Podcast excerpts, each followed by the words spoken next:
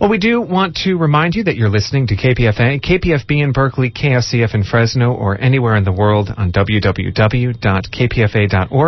And a reminder that we're sponsoring a special event tonight at 8.30 p.m. in the First Congregational Church of Berkeley at 2345 Channing Way near Durant.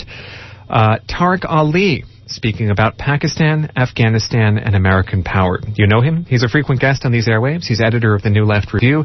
And again, he's speaking at 8.30 at the First Congregational Church of Berkeley, 2345 Channing Way.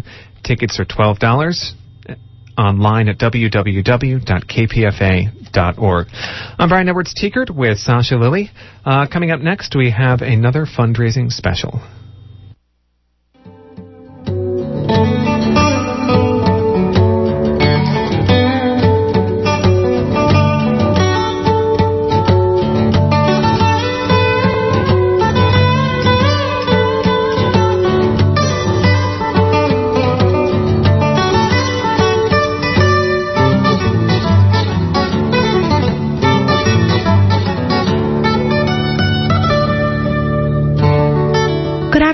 And welcome to Open Book, Friday's edition of Cover to Cover.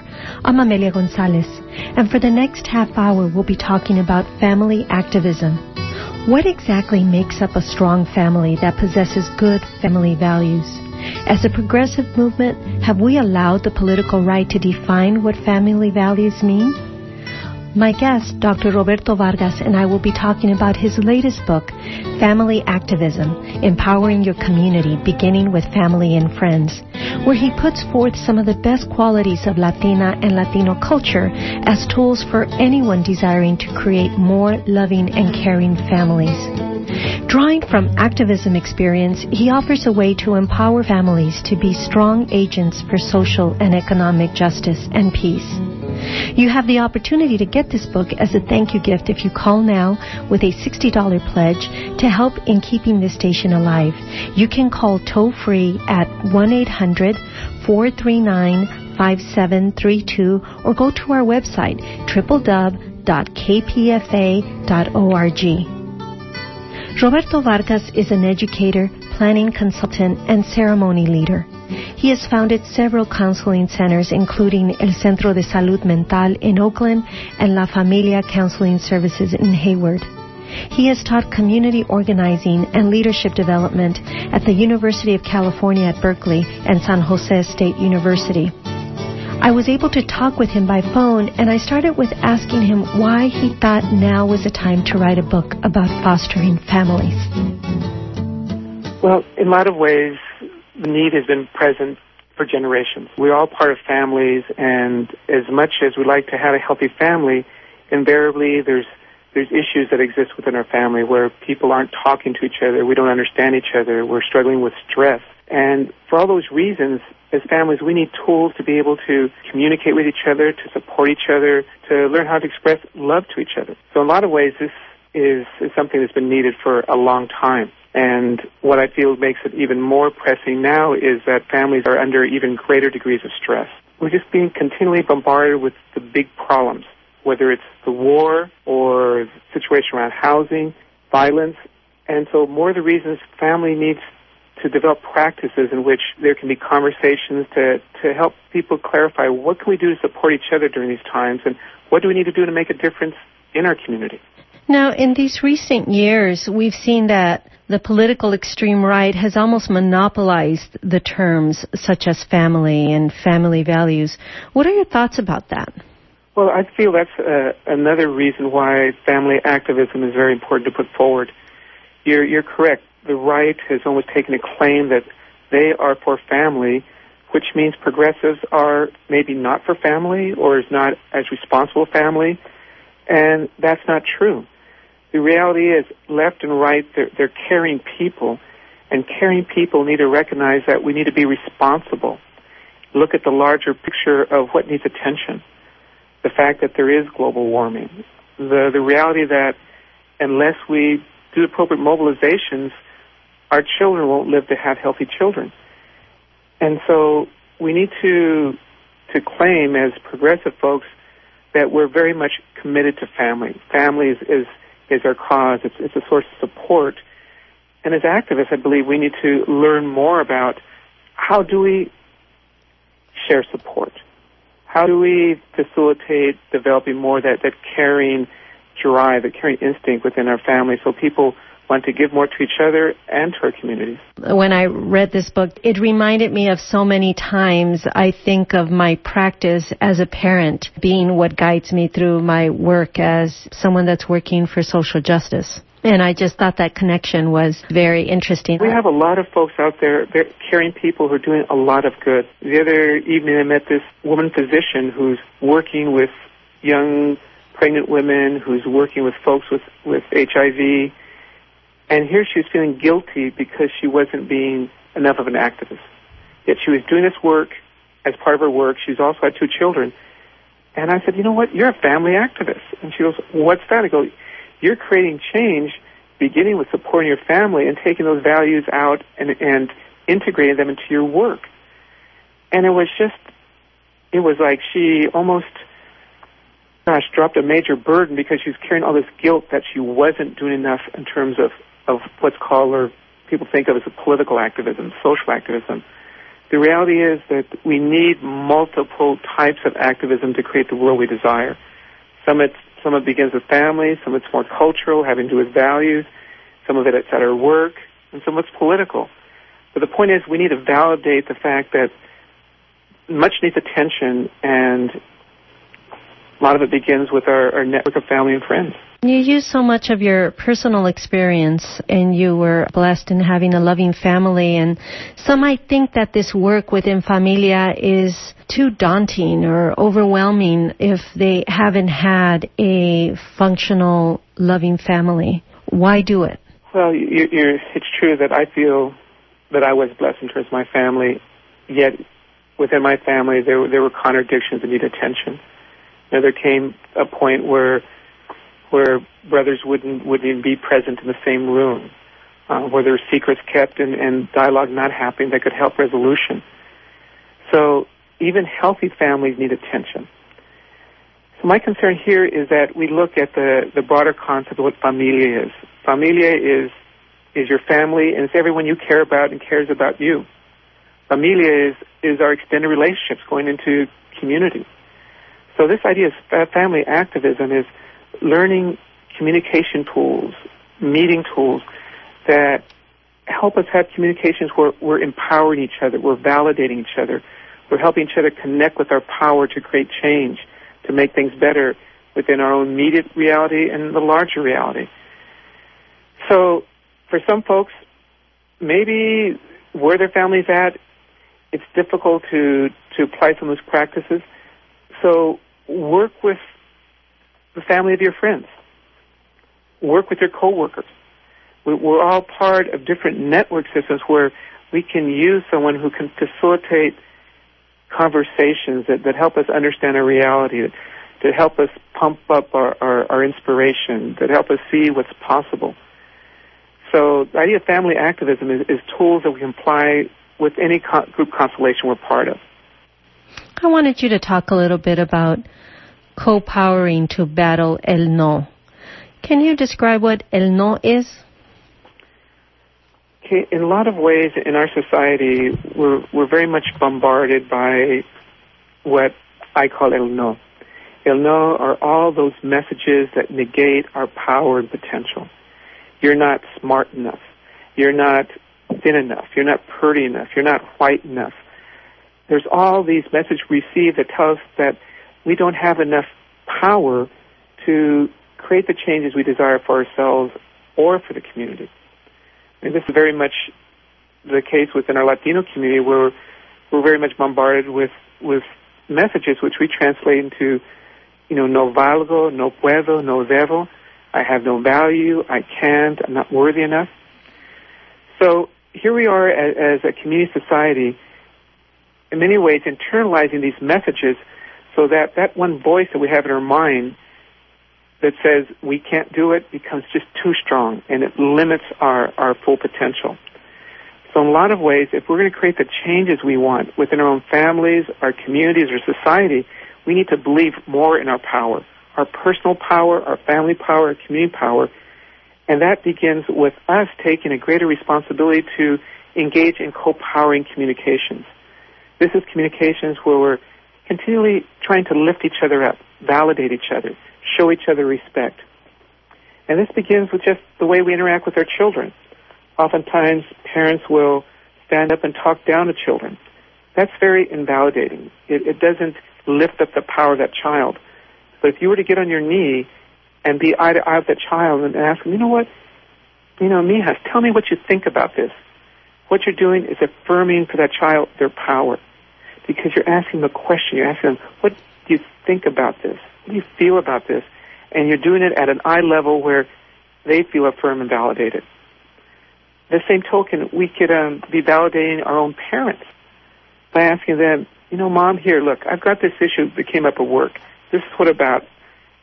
I'd like some of your reflections or thoughts on it. That's validating and affirming. So there's so many ways we can be co-powering.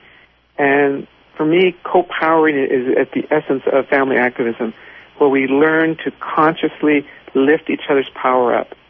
You've practiced that in so many ways. I wanted you to talk a little bit about the circles where you can do that. You started Círculos, and I have indirectly have experienced your amazing Círculos de Hombres, where they come from different backgrounds and try to find that common ground where you are empowering them in in a different way. Wouldn't you say? A very important tool of family activism is the creating of circles mm-hmm. or the creating of group experiences and this can, this begins with bringing one's family together oftentimes.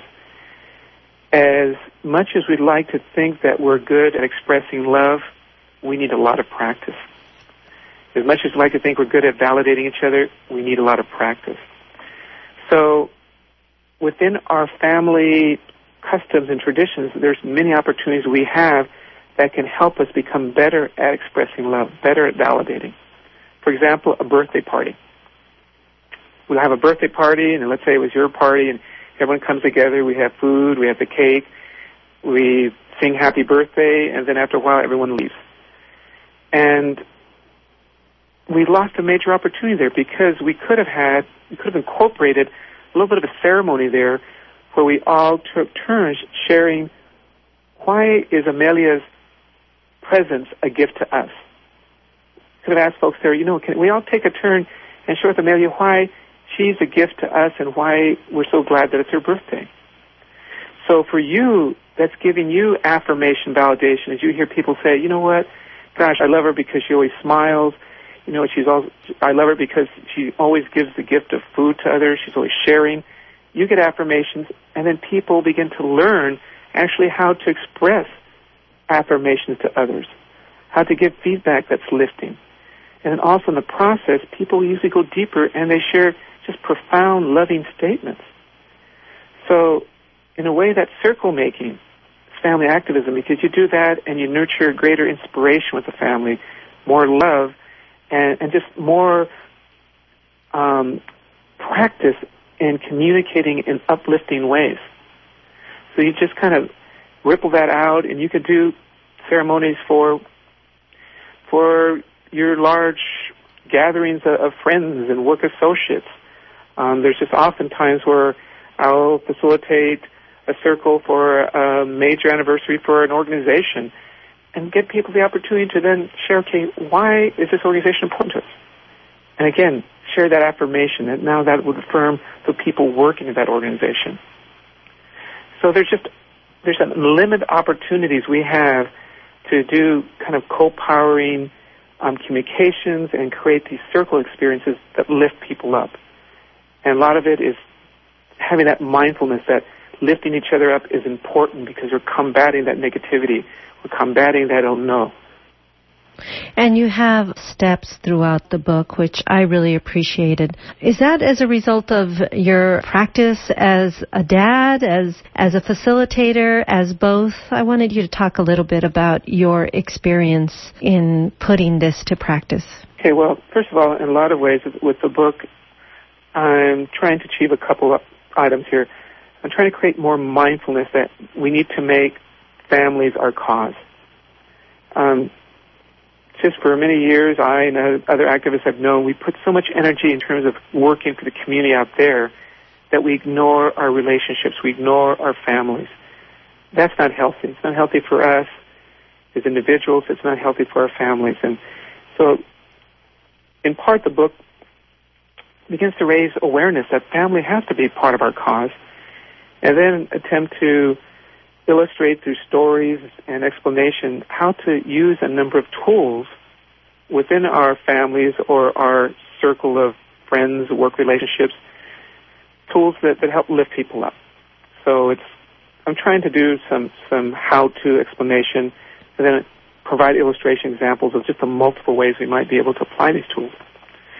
And I draw very strongly from my own personal family experience. When um, I used to be director of a of a mental health center in, in Oakland, they're part of Clínica de la Raza. And at that the time we organized a program, we were very much into developing therapy approaches that were about empowerment and that were kind of also respected the wisdom and practices that come out of our culture. And then when I left the centro, my concern was very much taking those tools, but learning how to apply them just being a family member, just being the oldest son, being an uncle, being a godparent, being a parent. Kind of experiment with just dialogues. How do you dialogue with, with, with, with young people so that you know it's an opportunity for them to learn to grow? How do I do I dialogue with my own children? How do I facilitate dialogues within my family of brothers and parents? Or sometimes getting recruited by other families. Hey, can you, Roberto, can you help us have a family meeting? Well, let's see either I can help you or maybe I can coach you on how to do it. So ideally trying to, to more so help people help themselves. So a lot of these tools evolved out of the, the just the, the practice of of working with them and learning from them year in year out for the the last 28 years, and it's now beautiful to see the next generation applying these tools. In fact, I just got a call about an hour ago from from one of my godsons who's now in Mexico. Mexico, he's in Guadalajara, and he says, "Look, you know what? I'm a part of this learning team, and I've been applying the tools. I've been doing what we call conocimiento, helping people know each other to become a team." And he was all excited because he was mm. seeing the the um, the benefits of his intervention, but then he was also sharing how, you know, where it didn't work, and and that's what we shared. Well, part of part of the doing is the doing and learning from the doing. So that every time you apply some of these tools, you may not achieve all that you want, but you took the courage to make it happen. So that strengthens your courage. Because it's not easy a lot of times to, to create intervention within your family system or your own group. But every time you do it, you become more courageous and you, and you learn how to apply the method more, particularly when you reflect later in terms of what could I have done or what should I have done or might have done. Mm-hmm. That's the voice of Dr. Roberto Vargas, and we're talking about his latest book, Family Activism, Empowering Your Community Beginning with Family and Friends, here on Open Book, Friday's edition of Cover to Cover. I'm Amelia Gonzalez, and I'm going to remind you that you can call in and support this programming here on KPFA by going to the phone at 1-800-439 5732 and you have the opportunity to get this book as a thank you gift with your $60 pledge to keep KPFA alive. Again, you can go to 1-800-439-5732 or go to our website at www.kpfa.org. You know, something that really resonated with me is the encouragement throughout your book in different steps is the ability to take risks because I think a lot of times we don't take those risks because we don't want to, well, we don't want to fail mostly. And we don't want to fall short and we don't want to, you know, stand out and do a lot of things that might put us out there with starting something that we might not know how to. It's it's unknown exactly territory. Right. You're exactly right. It takes courage to initiate within one's family a family meeting, a family conversation. When um, I was teaching UC Berkeley, I was teaching community organizing in the School of Social Work. Uh-huh. And one of the requirements I had for my students was to organize a family meeting. And they would balk at that. They'd say, look, we're not here to work with families. We're here to organize a community. I say, look, if you're really committed to long-term change, it's going to take a lifetime. This is a lifestyle. And to the degree you can begin enlisting your family to support you, you'll have your family there for the rest of your life. And if it's difficult to work with family, hey, recognize that your family is your family for the rest of your life. So if it takes a few years to kind of make it work, hey, well invested. Mm-hmm. So anyways, in that process though, we kind of learned that some, sometimes you can't just initiate a family meeting. You, you've got to do a little bit of the, the pre-education. So I give them strategies like, okay, identify with your family who might be open to a family meeting. Well, my mom. Who else? Well, maybe my sister. Look, you need to go talk to them first and tell them that that what you like to do is have a family meeting to identify your vision for the family. Mm-hmm. For your family, what would it mean to be a healthy, successful family? And so you have, want to have a meeting around that to determine what the family needs to do to move forward on, on that vision.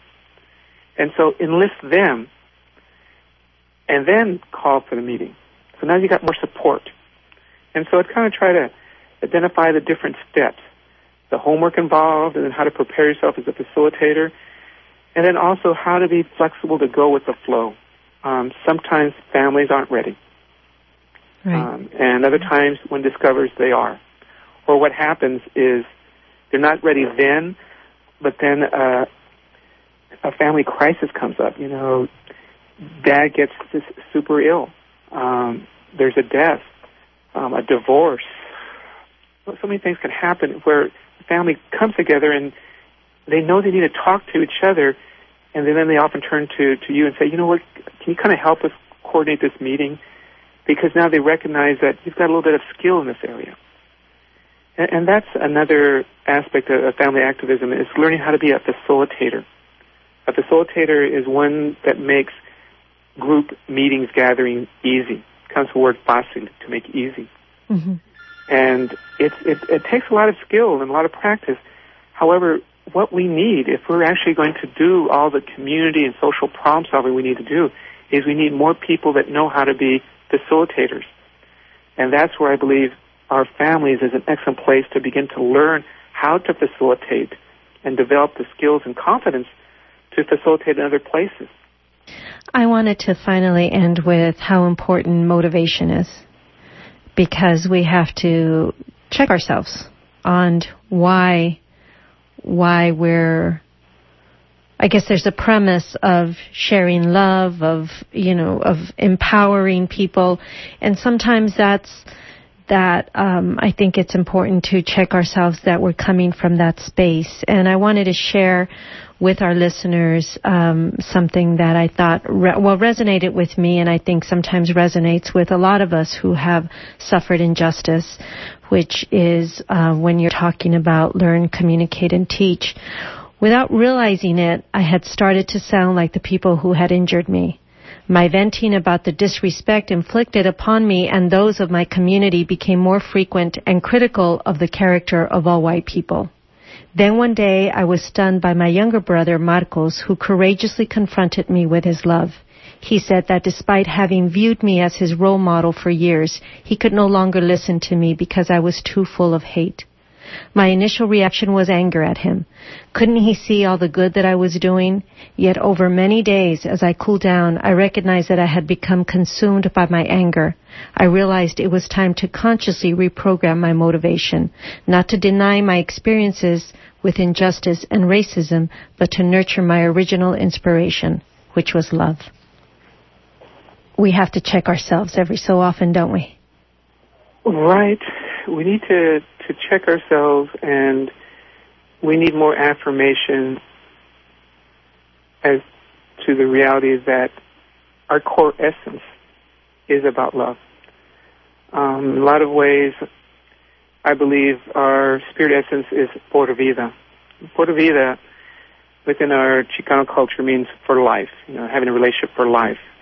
But I've kind of connected those two words, por vida, and combined them to kind of create a word of, of a little bit more deeper meaning, which is that our spirit essence is for life, it's for love, it's for everything that's positive.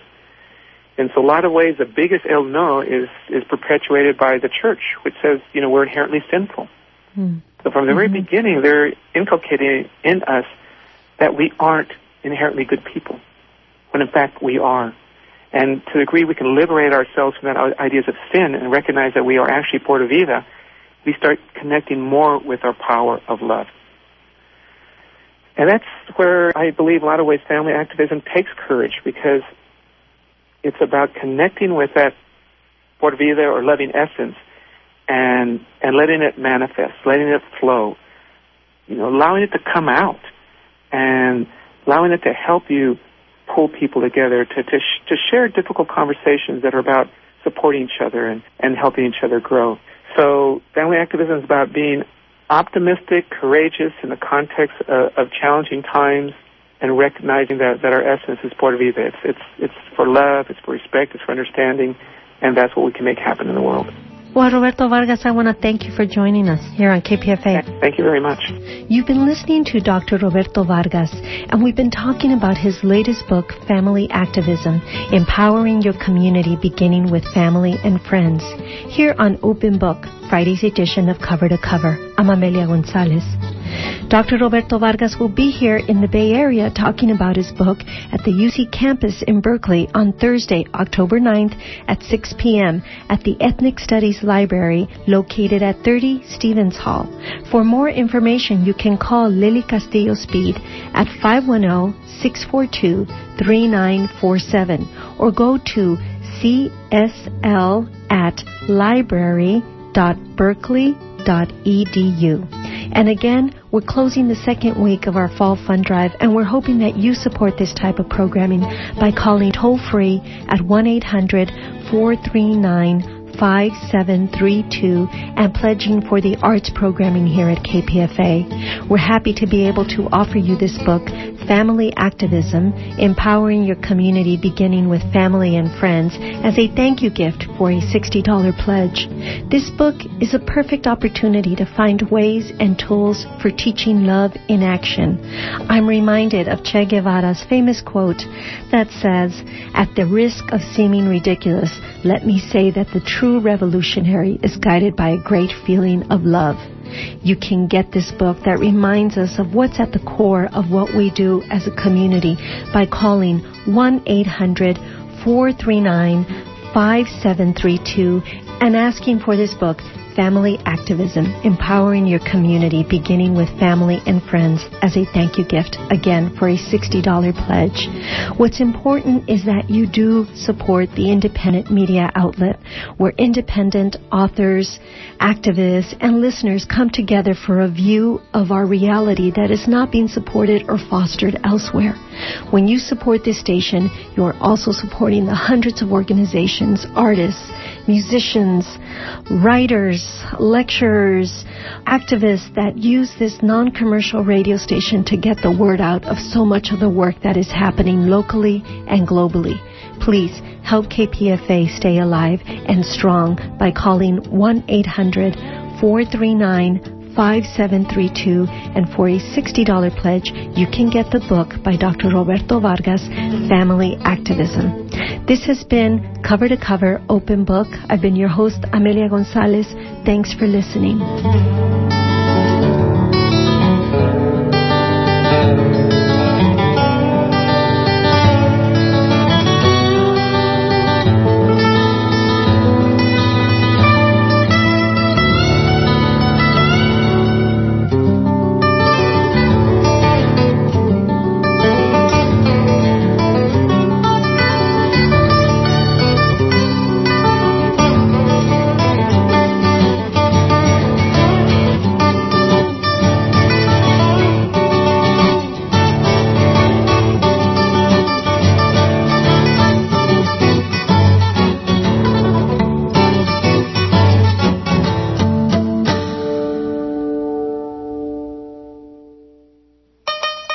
KPFA listeners, come answer phones in the upcoming fund drive. You can fulfill your volunteer membership and get discounts on great KPFA produced premiums like CDs, DVDs, and KPFA t-shirts. If members of your community group, labor union, or nonprofit volunteer together, your organization will be thanked on the air. Call to reserve your seat at 510-848-6767, extension 618. So thank you for supporting KPFA.